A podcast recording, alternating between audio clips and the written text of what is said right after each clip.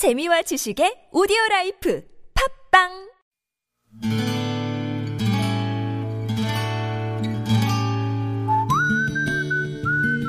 여러분 기억 속에서 여전히 반짝거리는 한 사람. 그 사람과의 추억을 떠올려 보는 시간, 당신이라는 참 좋은 사람. 오늘은 충남 천안시 동남구 문화동에 사시는 김은하 씨의 참 좋은 사람을 만나봅니다.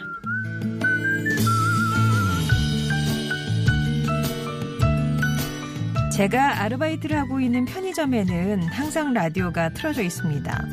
사장님께서 들으시는 채널을 알바생이 바꾸기도 못해서 그냥 듣기 시작했는데 어느샌가 저도 귀를 열고 듣게 되었어요. 음악도 제가 다운받은 게 아니라 누군가가 골라서 들려주는 걸 듣는 재미가 있더라고요. 그렇게 듣기 시작한 좋은 사람들을 통해서 제가 어떤 당신을 참 좋아하고 있다는 걸 알게 됐습니다. 저는 재수를 해서 현재 대학교 1학년이에요. 대학에 입학하자마자 철난 친구들은 취업 준비에 몰두했지만 제게는 나름 꿈꾸던 대학 생활이 있었죠. 캠퍼스에서 낮술 마셔보기, 혼자서 여행하기, 연애하기, 동아리 활동에 매진해보기 같은 소소한 로망이었는데 입학 첫날 그 가운데 하나를 실천하기 위해서 교내 연극 동아리방 문을 두드렸습니다.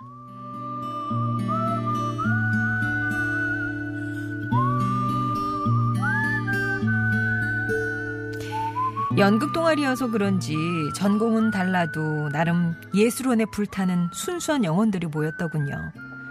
축제 기간에 맞춰 춘계 공연 준비 한창이던 선배들 옆에서 저처럼 평범한 사람은 분장을 돕거나 소품을 마련하고 또 포스터 만든 일을 하는 게 고작이었죠. 공연에 올릴 작품이 셰익스피어의 리어왕이었습니다. 공연 당일 저는 그래도 숟가락 하나 얹었다고 무대 구석에서 공연을 지켜보고 있었어요. 그리고 내 눈물이 녹아 내린 납처럼 나를 대게 한다는 대사와 함께 진짜 눈물을 흘리는 리어왕 역의 선배를 보고 말았습니다.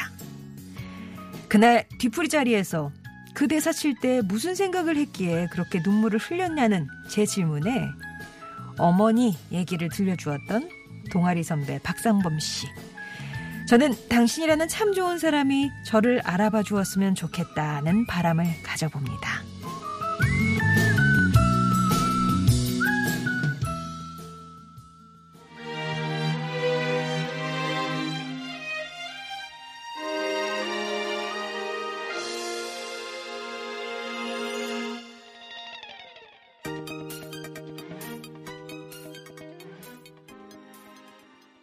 에이핑크였습니다. 몰라요.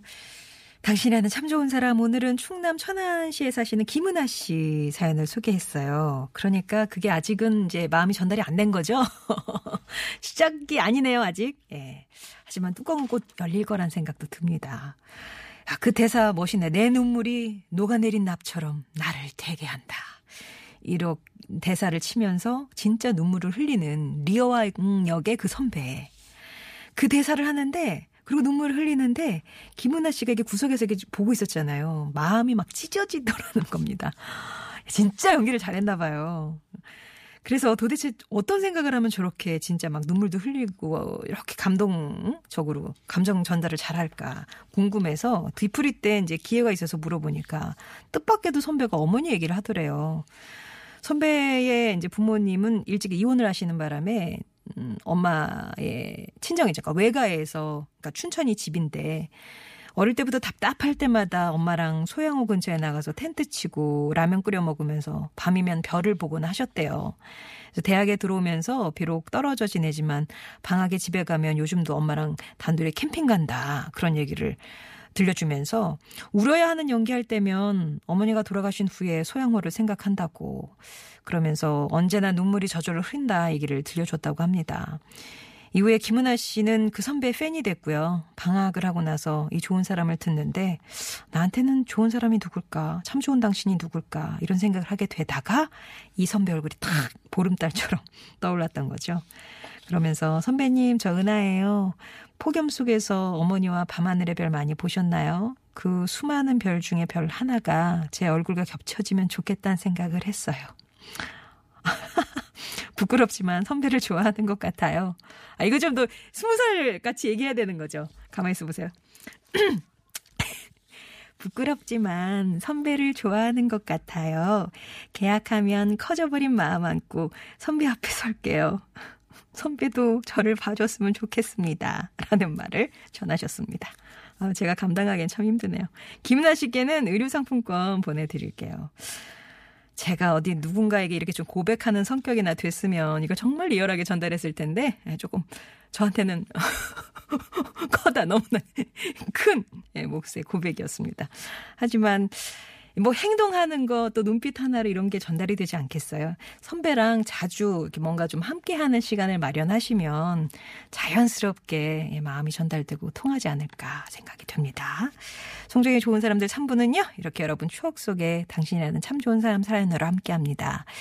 여러분은 인생에 이제 막 들어온 그런 인물이거나 아니면 크고 아니면 작은 영향을 주고 갔던 사람들 소중한 추억들 얘기 들려주세요. 당신 참여라고 보내주시면 저희가 연락드려서 어떤 사연인지 듣고 정리를 해서 방송하겠습니다. 음성편지라고 보내주시면 금요일에 편지 배달해드리거든요. 여러분의 목소리. 이것도 녹음 방법이라든가 어떻게 뭐 안내를 해드려서 참여하실 수 있게끔 도와드리니까는요. 선 신청입니다. 당신 참여 음성 편지 이렇게 보내주세요. TBS 앱 열려 있고요. 50번 1호 문자 메시지 우물정 0951번 무료 모바일 메신저 카카오톡으로 참여 신청해 주시면 되겠습니다.